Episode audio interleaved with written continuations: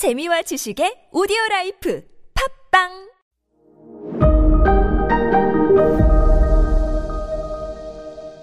네, 여러분 안녕하십니까. 역사 스토테러 썬킴 인사드리겠습니다. 루이 14세 편하고 있는데 루이 14세가 정말로 바람둥이였다라고 말씀을 드렸지요. 일단 뭐 스페인 공주 마리와 결혼을 했는데 사랑이 없는 결혼이었다. 정말 비즈니스와 같은 결혼. 솔직히 그 결혼이 오래 가긴 오래 가요. 사랑 제가 봤을 땐 딱 유효 기간이 1년 6개월이거든요.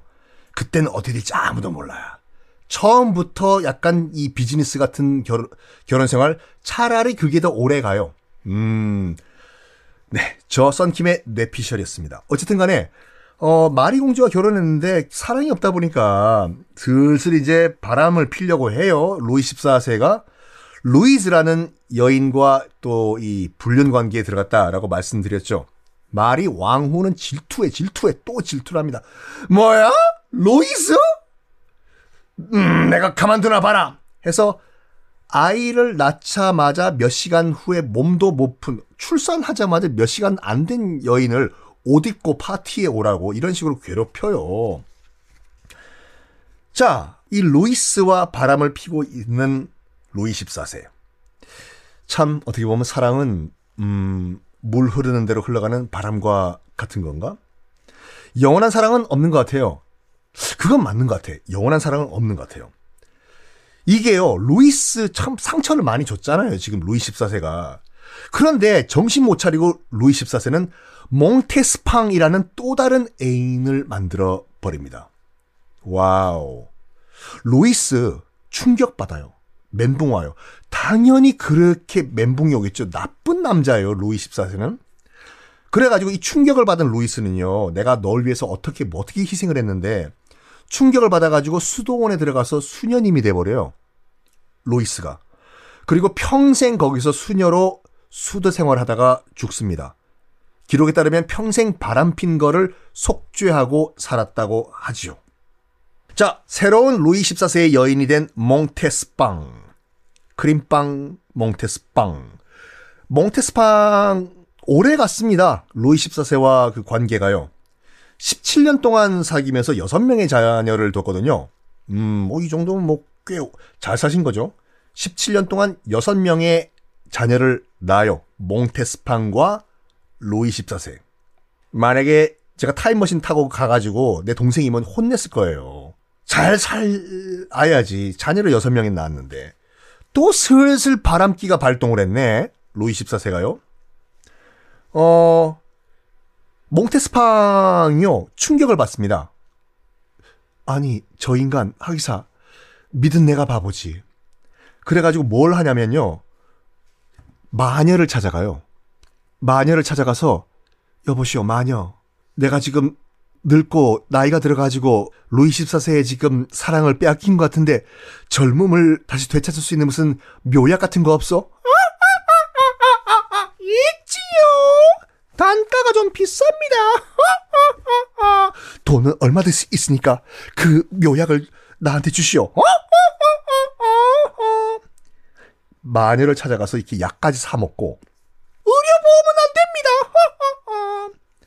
그리고 루이 14세 지금 뭐 거의 실질적인 남편이죠. 조금이라도 관심을 보이는 여인이 있으면 그 마녀 찾아가 가지고 또 오셨습니까? 그 여인에게 저주를 퍼붓는 의식까지 펼쳤다고요. 제가 이 인형에 바늘을 찌르겠습니다. 쿡! 아! 이런 식으로. 그 사실을 로이 14세가 알아냈네? 몽테스빵! 크림빵! 지금 마녀를 찾아가가지고 이런 이딴 이딴 일을 한 것이 맞소! 알아보니까 맞는 얘기거든요. 쫓아내버려요, 몽테스빵을요. 자기 자녀 6명을 낳았는데 유책 사유는 자기 지한테 있는 거 아니에요. 자기가 바람 폈기 때문에. 근데 멀쩡하게 몽테스팡을 쫓아내 버립니다. 그리고 또 뭐 하냐면 또 다른 애인을 만나요. 맹트농. 맹구 없다! 그 맹씨 아니에요. 맹트농이라는 여인을 또 사귀는데, 아, 이 맹트농이라는, 음, 여인이 누구였냐면요. 쫓겨난 몽테스팡과 루이 14세 사이에 아이가 6명이 있다고 말씀드렸잖아요.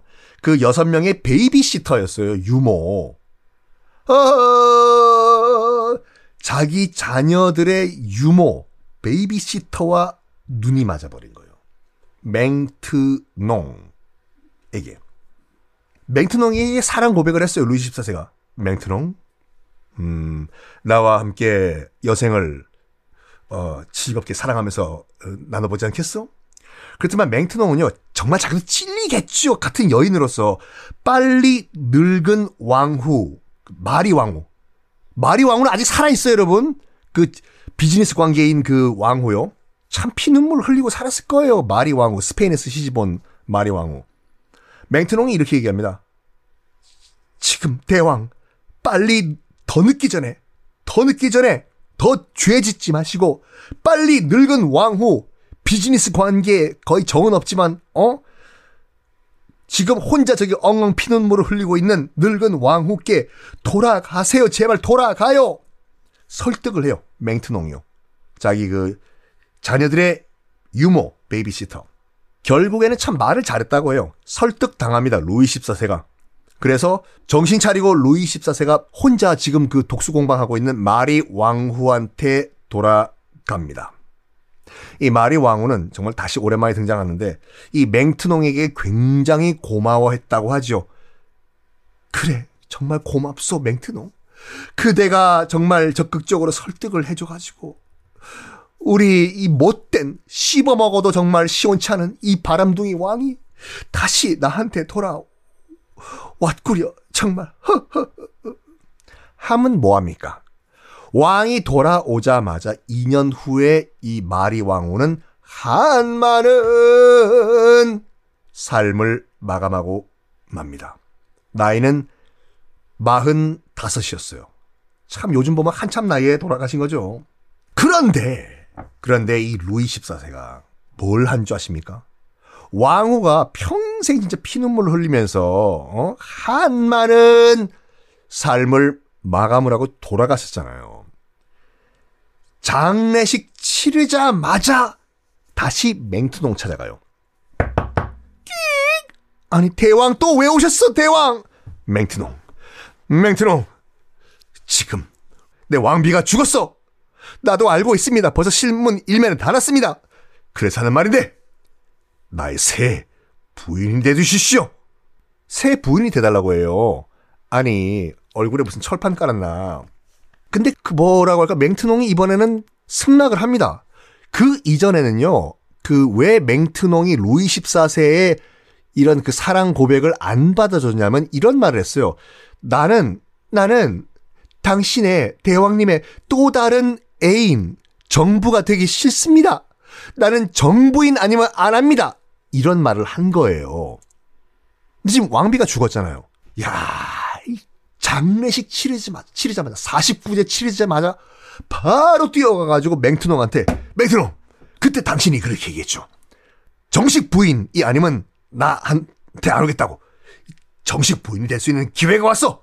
부인이 죽었기 때문에 나랑 새롭게 딴딴따단, 딴딴따단 하지 않겠어? 해서 맹트농이 부인이 됩니다.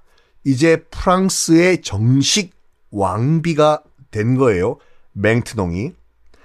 자기 자식들의 유모, 베이비시터였던 여인에게 마음을 빼앗긴 다음에 결국에는 왕비로 만들어버린 루이 14세.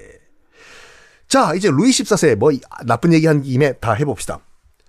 위생관념, 빵점이었습니다. 빵점이요. 어, 일단 뭐 다 아시다시피 베르사유 궁전에는 화장실이 없었어요. 물론 지금은 있지만 그 이제 파리 외곽에 베르사유 궁전을 만들 때만 하더라도 화장실이 없었습니다. 아니 그러면 너와 나 단둘이서 파티 파티 한 다음에 화장실 급할 때는 어떻게 가야 되나요? 일단 로이 14세도 그렇고 변기통을 들고 다녔어요. 하인들이요. 그 옆에 귀족들도 다 옆에 변기통을 들고 있었어요. 그것도 한계지. 넘쳐, 아니 뭐, 식사하시는 분들 죄송합니다. 넘친다든지 뭐 기타 등등 이런 일이 있을 때는 뭘 했냐면 귀족들이요. 술 마시다가 아 잠깐 바람 좀 쐬고 오겠어 하고 밖에 나가서 아무 잔디밭 이런데 볼일을 봤어요. 볼 아무 데나 진짜.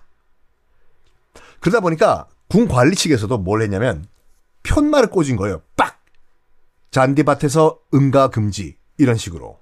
그 편말이 뭐냐면요. 편말이 프랑스어로 에티켓이에요. 그 에티켓을 지켜라는 라는 표현이 거기서 나온 거예요. 아무 데서나 쉬하지 말라. 팍 이런 식으로.